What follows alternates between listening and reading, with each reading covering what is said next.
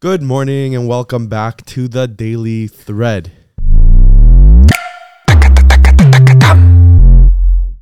Long layoff. Whoa. Oh my goodness, it's been a It's a while. long layoff. Wow. I don't know. We've been feels like we've been away three years. There's a lot to discuss. Um, listen, the, the world uh, keeps uh, rotating, Yeah, right. and uh, things keep happening, and there's a lot of uh, seven billion people on the planet, uh, all very complicated in their own individual way. So uh, yeah, seven, is- seven billion people can make a lot of trouble. yeah. But you know what? I think Baruch Hashem, it was for the most part pretty quiet in the world over Yes, Yontif. yes. Baruch Hashem. Sometimes, unfortunately, you turn on your phone after such a long layoff and God knows what happens. But it's Baruch Hashem. It seemed like uh, here in Israel, everything went smooth. Well, yeah, it was a it was a beautiful yontif. Um, uh, wherever you are, wherever you are, uh, a lot of people traveling back as we speak Yeah, today's the from day. Israel. I mean, I have friends that live here in the in the five towns, but they also own homes. And you know, wh- whether you keep one or two days, I don't know if we discussed this previously, because after yontif and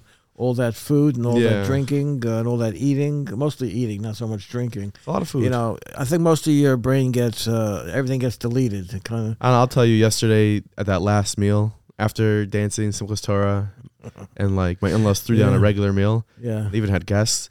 Yeah. And, uh, at can some- anybody eat? It's, yeah, people were eating. I And at don't some know. point uh, during the main course, I just fell asleep. I fell asleep on on. Well, we we did the same thing, but I wanted to say that before I get to the food part, I wanted to say that we have friends that live here in the five towns who keep one day yontif. Uh, Right, because there's, a, there's a whole they're usually they're convoluted usually combination of reasons why you either keep one or two days yontif, and we're not poskim. We're not going to Nope. issue a psak here. Um, but uh, I spoke to someone who I thought came in this morning because they were on the midnight flight last night, and he said no, that uh, he landed last night. He left three o'clock in the afternoon yesterday from really. Ben Gurion Airport because it wasn't Yontif for him yesterday. Yeah, that's that's. And he got here at eleven o'clock last night, and he was in this office this, in this morning at uh, at nine o'clock. On food, listen, uh, in our house we also had a lavish amount uh, of food. Um, I was telling uh, Ima, your, your mother, and uh, Oh, that's my mother is? Yes, just for get the. We have to start from the beginning again. Right. Okay. Starting Bereishis, we got to someone someone came over to me in shul. assume nothing. uh, someone came over to me in shul and said, "Oh, I listened to the Daily Thread podcast." And at first, I didn't know that that was your father. I thought you were just squaring up against someone who's like triple your age. Uh huh. Okay, triple, and not quadruple, actually. Yeah. Let's five see. times. Well, I don't know. Five yeah, times I think yeah, of course. Uh, it's many, many. It's many, many years. Not that you're, far off from You're the youngest. You're the youngest of six children, so um, obviously um, there's a significant amount uh, uh, of years between us. But it's your benefit because I was older and wiser when you were born. I always say Um, I kept you. I kept you guys young. Well, we were, we were talking about food. So the thing I wanted to say about food was that um, even though you had these uh, upscale, uh, lavish um, meals in shul, uh, still when you came home, there was a meal waiting for us in our house anyway. Uh, and I remember looking in the refrigerator before Yontif started, and there wasn't a half an inch where you could fit anything else in. Yeah. And then after all the meals and all the kids were there, a lot of your nieces and nephews were there. Um, Dini and Eliezer's kids, Yochanan and and and Chani's kids, and Nissen, your brother Nissen came Well, you can't leave anybody out. Dovi and Malki. Well, I'm not talking about. I'm talking about the last two days Oh, okay. specifically. Yeah. Uh, I looked at the refrigerator last night, and it also was still stuffed. Oh there was ro- wasn't room for anything. So you'll have dinner for a few weeks now, probably. well, um, well, you know, I'm planning on going to Florida Sunday, so Oh, we got to okay. figure out how we're going to do this from We're gonna have to Florida. figure that out. I'll tell you some, something interesting in regards to the food. No matter how much you eat throughout Yontif, if you go, you know, five six hours without eating, you're ultimately going to be hungry again. Like everyone's saying, "Oh my gosh, I ate so much every Yontif," but like you woke up this morning and you were likely hungry, and you need to eat again. So I'm never going to eat again. Yes, you are. You're probably going to eat breakfast today. Yeah, I was talking to somebody in shul about. Uh, I was thinking back to Yom Kippur and Yeah. how hungry you were. Yeah. Right. Yom Kippur around one o'clock in the afternoon. You really, really get hungry. We never really spoke about how people break their fast in Yom Kippur. Um, I It's don't it's it, it's va- it varies. I think Did I tell you about my friend's father, who many years ago told me that when he was in the concentration camps, uh, um, that on Yom Kippur, um, the Nazis would give them extra special, better food than usual. And of course, It was Yom Kippur, Right. and he said the next day after Yom Kippur they fed them absolutely nothing. Right. So I said to him at the time, "Well, so what did you do?" He said, "We fasted two days. I find. Different, uh, different people." I find that it's a lot of hype in terms of uh, you know nowadays the way we eat before a fast and the way we uh, go crazy about fasting.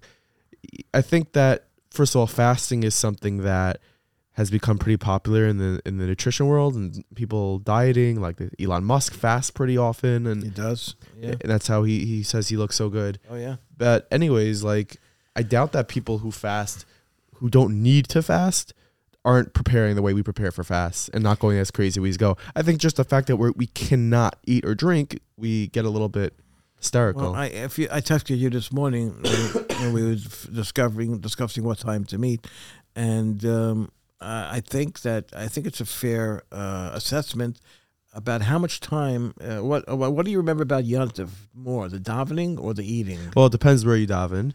You know, um, but but what what uh, I'm not denigrating anything, and I'm not being cynical. I'm just saying that a huge amount of emphasis is put on on the cuisine. Well, they're both they're both Yom Tov, mitzvahs. and that's how you celebrate Yontif. It's not a bad thing. no, both they're both mitzvahs. they're they're both they're both important. But my question was, which one gets you know an inordinate amount of attention over I, thi- the I other? think I Are think they both equal? Goes without saying that the food gets an inordinate amount of attention. Well, I would um, say first of all, it's cold here in New York. You have heat on in the office. I smell it. Is it not? It's the first time that it's on. Yeah, you smell it. It smells yeah, I good, s- no? I smell it. Yeah, smells like you just put the heat on. Actually, For the Yes. first time. It's usually freezing in here. well, But it's cold outside here in New York today. I imagine that this is being seen other places other than New York, where it's Yeah. pretty uh, pretty nice outside still. But it's it's cold here. It's like forty three degrees this morning. listen, you know, I think considering how late Sukkot was this year, the fact that the weather was, for the most part, amazing, is Nothing, nothing came out as was anticipated. Everybody was experts on meteorolo- meteorologic, meteorological experts yeah, right. over the summer. Oh, Yontif this year is going to be freezing. Even I said it and wrote it in the. I don't think it was freezing. You thought it was freezing? No, no. I, I remember. I we reminisced here before. yeah, we broke said it was going to be cold. We said Bundle we're going to wear winter coats in the sukkah. I think during it the was, day it was- outstanding. The weather was beautiful here in New York. Yeah, really, it really was Florida was. was probably very, very hot. Israel was beautiful. Israel looked beautiful. So I imagine the only place that were really cold were probably Alaska and Chicago, maybe. Yeah, Could be. Chicago's always cold. Chicago's always cold. Yeah, especially when it comes to Yontif. Just the cold, the cold thing pops in. Yeah. Let's it's Yontif is coming. Let's get cold out there, folks. So let's get to our stories for today. Um, so first, really important story is is the Israeli elections. yes. I know people again. It might give you a headache to hear about the Israeli elections, but at the end of the day, um, these elections are super important, especially for the Haredim in Eretz Yisrael, um, to sort of vote in a white a white a right wing government. Bibi Netanyahu is trying to form that government. And very the election process is very different in Israel than it is here in the United States. Uh, here in the United States, uh, you pretty much in normal times you know what, who won the election Mhm. almost that same evening. Um, that changed in 2020 when the you know mostly the Democrats discovered all kinds of ways to cheat on elections. So you know. An election could be won by a candidate, and then someone shows up at 2 a.m. with a trunk full of ballots oh, that, that he forgot to that he forgot to drop That's a- off. that's- so that's- that's- hopefully they figured out a way to uh, uh, detect that and and to avoid that uh, uh, this time around. Not that I'm anti-democrat, but it just happens to be. Uh, sounds one of- pretty anti-democrat. it's one of their signature things that Flying they know how to do. So in Israel, even though there'll be elections on November 1st, it could take as much as six weeks until you're going to know who's going to lead the government. Because they have to go. It's a parliamentary system. why is it so important this election more than the others? That you know, we mentioned that Rev Gershon Edel- Edelstein said that during Yom Naram to daven for the elections. Well, listen, all the elections are, are very important as as. But it seems like this one those who grown up have seen. You're talking about in Israel, Yeah. per se, not Uh, necessarily. No, I'm talking here. about in Israel specifically right now. Well, you, you see that the uh, the left in Israel uh, uh, had their way uh, over the last couple of years. And it was a Uh, disaster. If you think inflation is bad here in America, and you think the home prices and it's terrible in Eretz Israel. I don't know. I don't know what's going on with prices in Eretz Yisrael. When I think of Israel, I think a lot of people when they think of Israel, they think in terms the long the, the long picture, Israel's security, Israel's safety in the world. Okay. their relationship with the United States that provides uh, so much money And you know, Israel is uh, is an island uh, in a sea of hostility, with with uh, with uh, surrounded by potential uh, enemies, and uh, uh, during the Trump administration and the Abraham Accords, he managed to um, uh, derail that negative momentum that was always present with Israel being under threat by making peace between Israel and several of the Gulf states, uh, specifically uh, United Arab Emirates, Bahrain, Sudan, and uh, and Morocco, which was a, a a very big move. The Biden administration is trying to do the opposite. There's something very weird going on in the world, uh, and that is that you know America is not digging for oil, so your gasoline prices are, are sky high. Uh, we're trying to get uh, um, oil from uh, Saudi Arabia. Saudi Arabia reduced their uh, production uh, of oil. Um, Biden said they're going to be sorry for that. But Saudi Arabia's problem with the United States is really um, the different different types of um, ways that they observe uh, Islam. Iran is one way, and Saudi Arabia is a different way. And and so and Iran would love to destroy uh, Saudi Arabia almost as much as they want to, This is like a master class on Middle East. Uh, almost as much as they want to destroy Israel. So my, I don't want to give a class in, in international affairs, but I just want to say that there's something weird going on in that uh, uh, um, the United States is trying to make a deal with Iran, okay, uh, to so that uh, they could build a nuclear weapon, and in exchange for that, they will be able to uh, get Iranian oil, which the international sanctions now means that they people have to boycott Iranian oil. But Iran is supplying drones to Russia to use to what they call killer drones. Uh, Iran is supplying. uh, Iran is supplying. listen, Iran is supplying killer drones to Russia, where they're killing Ukrainians, and America is trying to is giving billions of dollars in weapons to Ukraine to defend against the Russians.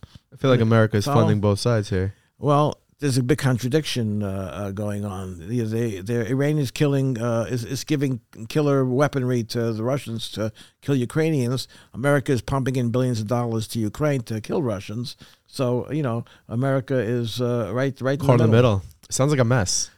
Um, that that is a big mess, and you mentioned Elon Musk. Elon Musk uh, introduced a peace plan. You know, he wanted to. By the way, they said last night that he's going to be taking over Twitter in about two weeks. Really? Yeah. I missed that. That's a that's a story. Yeah, yeah, that that that's very big. That could that that's a, a game changer. That that could change the way people communicate in the world because you know, right now here in the United States, the last couple of years, we have been dealing with uh, uh, a regime, uh, a, a leadership that wants to suppress your ability to speak freely. Hundred percent. I think that's that's a story worth uh, worth mentioning. Elon Musk going to be taking over Twitter. Yeah, you're A looking up. forty-four billion dollar deal.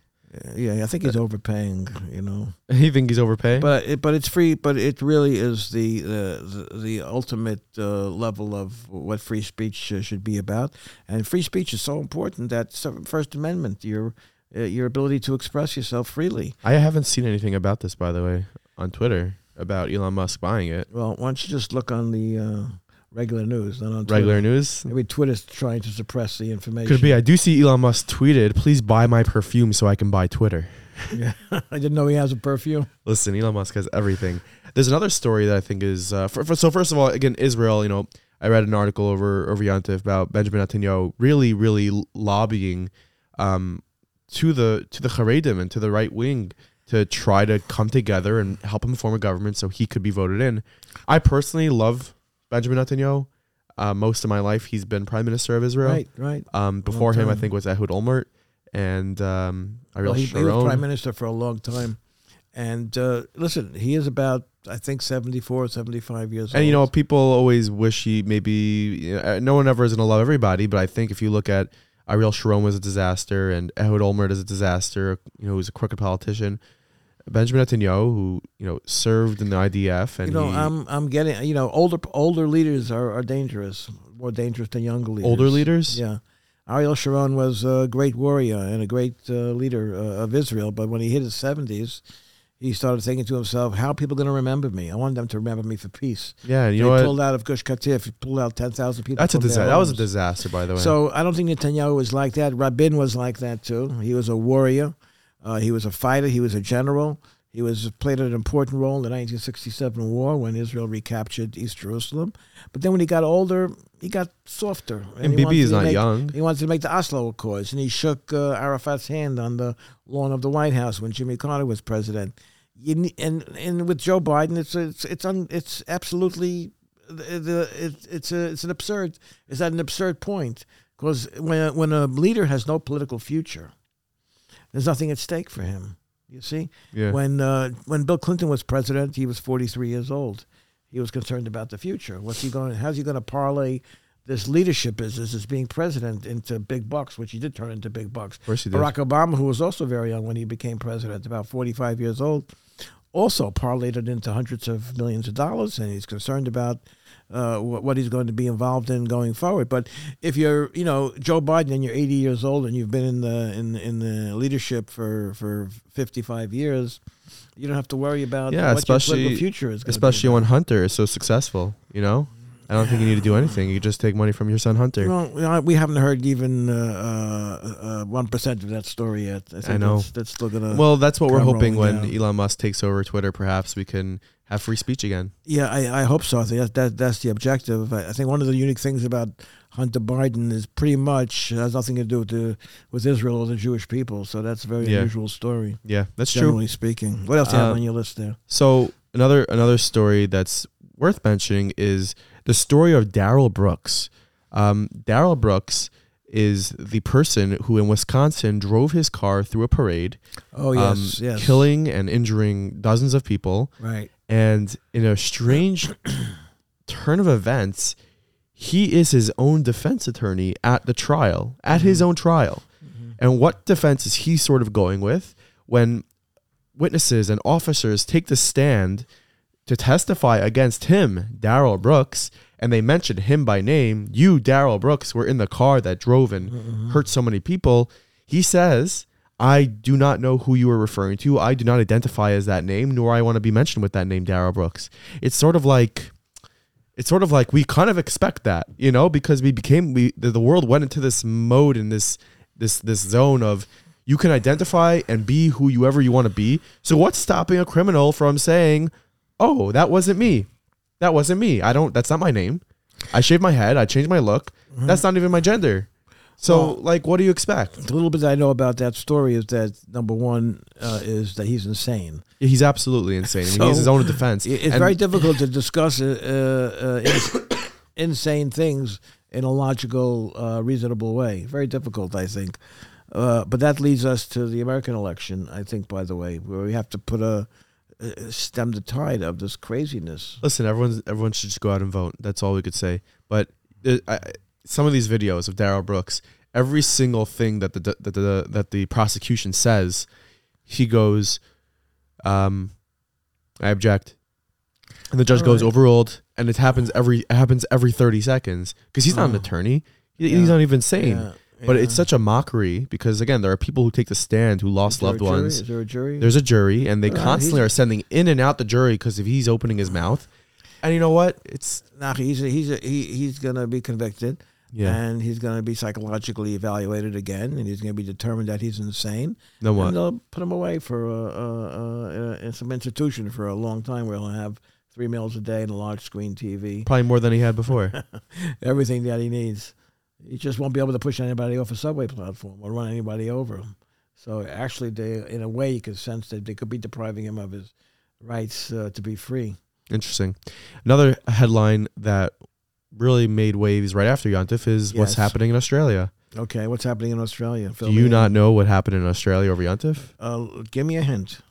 About them uh, walking back Jerusalem as Oh, mean moving their embassy? Yeah. To, to, well, I, Tel Aviv. I, I didn't see that. I didn't see that. you really didn't. I really didn't see that. Wow. I, I, I always, So I'm breaking a story always, to you. I always click on the Israeli news in the morning. You know. So let me let me let me let me bring you up to speed and our listeners. In reversal, Australia won't recognize Jerusalem as Israel's capital. Yeah. Australia's new left-leaning government is reversing the decision to they made nearly four years ago, under a conservative administra- administration move, to move the country's embassy to, in Israel to Jerusalem. Yeah. So they are moving, um, or they're deciding not to move. They're not recognizing Jerusalem as Israel's capital. Oh, well, they, they must have been under blistering pressure not to move their uh, embassy uh, uh, to Jerusalem. Um, uh, Australia is an important ally uh, of Israel and the United States. There's a little island there in the in the big wide ocean. You know, no one's attacking them because no one can reach them without getting into a a, a, um, a warship Yeah. or a rowboat. Um, uh, but the, these countries that uh, announced that they're moving their embassies to Israel are under blistering pressure.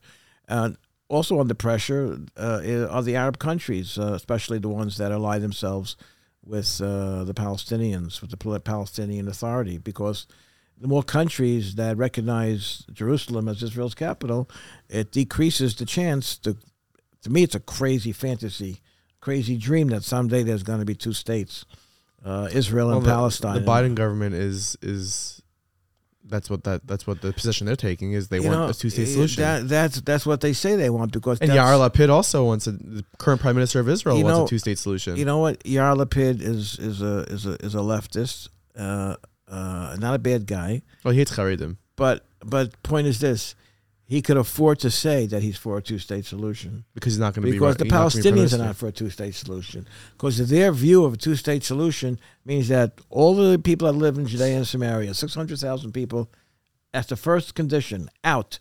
Have to be have to leave their homes and give it over to the Palestinian people. That's one major condition.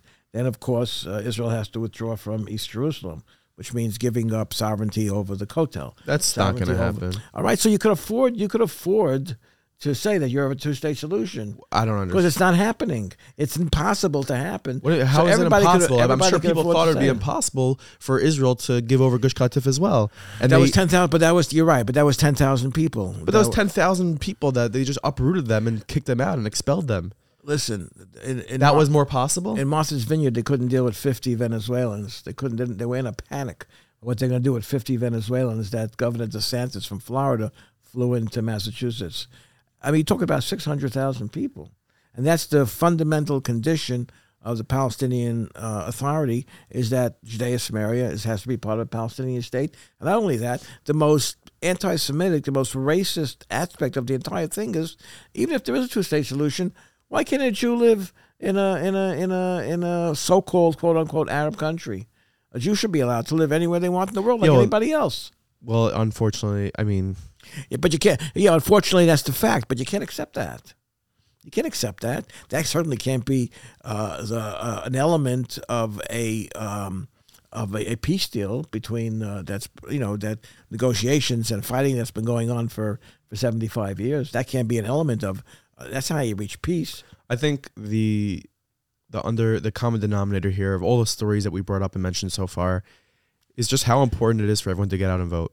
And it doesn't matter where you live. It doesn't matter if you, oh my vote doesn't count. Your vote counts. Your vote counts wherever you are. It's so important to go out and and vote. America, Israel, no matter where you are. Well, I, I would say you tell me if I'm wrong that um, um, a lot of people listening to this, watching this, are in New York. yeah, I'd say That's where that's where a lot of half the country's Jews are in New York. half the country's Jews are in New York. Yeah, there's six million Jews in the United States. There's about two plus million Jews in the New York area. Interesting. Okay. Uh, so you know, we have a. I, I was invited last night, by the way, to be on WABC at, uh, to discuss um, the element of what we discussed a few weeks ago about uh, the involvement of the New York State government in yeshiva education. Interesting. And you turned it down. I didn't turn it down. I wanted to go on, but the the host Frank Morano, uh, who I listen to whenever I'm up uh, during the night, thinking about what we're going to do in the podcast Yeah. the next morning, um, he wanted me to come down to the studio. You know, he wanted to do it live. You couldn't do that. I wasn't going to go down there at 2 a.m. You know, Oh come on. so he had a woman on who was going to be on with me. Julie Globus is her name. Yeah. Uh, she used to run a uh, blog, blog, blog site called uh, Failed Messiah. Oh yeah, yeah. Remember? Anyway, so I listened to her. I was up anyway. So you could have been you could have drove down there at that point. No, but I'm glad I wasn't on with her would've been- because she, got, a- she has she got it all wrong. He's going to have me on separately. Okay. Maybe I wrote him this morning. Maybe tonight. Maybe next week. But uh, she got it all wrong because she comes to the table with a very very bad personal experience in the frum Frum community, yeshivas. the frum community, and she has a lot of hostility. You know, so you, if you if you want to discuss a subject, You have to discuss it as objectively as you possibly can, and you got to leave your hostility and your anger and your prejudices. You got to leave it at home and come in and discuss it and analyze it uh, from a reasonable, intelligent uh, perspective. I mean, there's pros and cons to that. I'm not going to get into it now, but of course, the argument is that my, if I was on, I would have told Frank that the fact of the matter is you can't just focus exclusively on the mechanics of education. So what do they produce? Going to any yeshiva anywhere that you claim is not giving a secular education to their children, to their students, and find me, find me. Let's let's compare the rap sheets Yeah. of any yeshiva student with anybody, any any uh, student from uh, any one of New York City's uh, public schools, and um, I I could you could pick out a hundred kids. You're not going to find uh, one offense, one uh, one criminal offense, uh, but that's not the case in what the uh, uh, public schools are producing. Not because the public schools are bad. It's over a million kids in the public schools. Probably ninety-seven and a half percent of them are fine, up, outstanding, upstanding young people from fine homes. But it, there's no room for that kind of activity. Uh, it's not. It's not encouraged as being legitimate or encouraged as a person appropriately expressing themselves by getting involved in a life of crime. I hear you. So hopefully you'll get that opportunity to go onto that show and Yeah, I'll let you know. speak, I'll let you speak know. your mind. I said to him, I said to him, I can't Yeah. be there at 2 a.m. You know, especially last night. I can't be there at 2 a.m. He says uh, I could do it over the phone. So he said, "Well, is 4 a.m. easier for you?" Mm. Is it? I don't know. I don't think I don't think 4 a.m. is much easier. It's an interesting halacha. Today is Isru Chag, as discussed previously in a different post. Uh, Rabbi Yecheskel Hartman says the day after Yontiv is called Isru Chag. There is a mitzvah to eat and drink on this day. One who does this is considered as if he brought a korban to Hashem. The reason for this is that one who shows simcha on this day is connecting the impact of the Yom Tov to the weekday because Isru Chag has somewhat of a Yom Tov status. We do not say Lamenatzeach during Shacharis. Wow, so it's a mitzvah to eat and drink today. There's a lot of diets starting today. Well, I guess not anymore. Well, there, there's a lot of diets starting today. Of course, you cannot eat uh, today on the pace that you've eaten over the last few weeks. You know what? I think someone would Can you? accept that challenge. But I, I again, like I said, I think people are are they're hungry. Like they didn't eat since yesterday, and they're hungry, and maybe they're not going to eat such a big meal at at one p.m. like they did yesterday, or at you know, nine p.m. When you, when you think back to yourself as you're sitting there on Tuesday afternoon and you're having, you know, brisket and uh, Yeah, you know what? I pastrami and yeah. corned beef and potato kugel and kugel, and it's Tuesday afternoon at two or three o'clock. You never do that on a Tuesday afternoon. I know, and, and then if you but if you do do that, then you're certainly not eating the rest of the day. But then you are there again seven hours later having dinner. It's a little bit wild. Today also is um, the yahrzeit of the Ribnitzer, and I'll show a video right over here.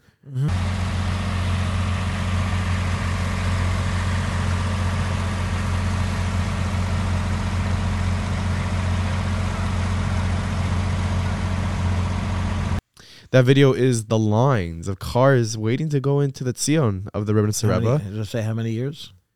I don't know. It must be uh, 20, 25 years, I would bet. Yeah? At least. I, I, don't, I don't see how many years I know you told me I told the story that I met him 35 years ago.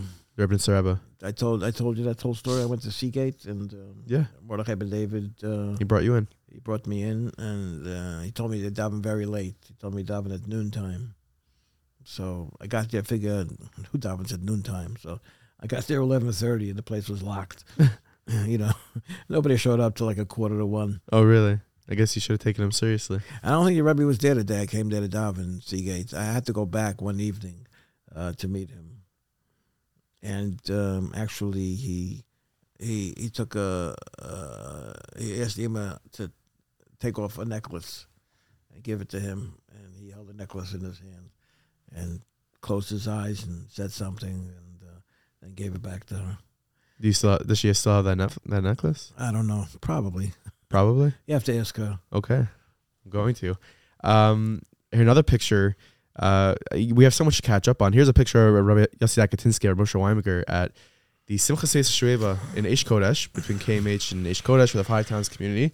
I was not there. I was in Monsey, but um, had a lot of people there, and it looked pretty pretty fun, pretty lebedik. I was in and out of KMH uh, over the last couple of days. Um, I was there last night for the Nidos Achag.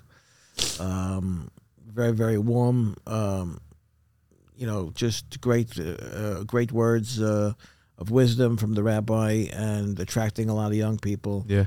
and um, really reaching into a lot of people's uh, hearts and, and souls, from what I could see.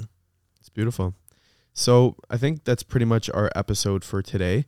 Um, we're back to life. We're back to regular life. Everyone's back to work. schedule, Monday through Thursday. Monday through Thursday. We'll be back at at you with another episode tomorrow. We're gonna have to figure out if you're going to Florida next week. We have to figure out how we're gonna Well, keep it up. you tell you tell me. You're the technological uh, genius. Uh, we just might have to fly a camera crew down with you because I, I don't really have so much faith in you being able to. well, why can't I just set up my iPad and do a split screen, uh, I guess we could. like you did at one of the? Uh, I guess the audio. the the- we have- am I gonna send you a mic? Um, I don't know. Um, Maybe I'll get someone down there to help you out. why don't we try it out here in New York before I go down, so we can see how it works? Maybe. Maybe we'll discuss it off the air. Okay, very good. Great to be back. Alrighty. Great to see you. Have a great day, everybody. Thank you.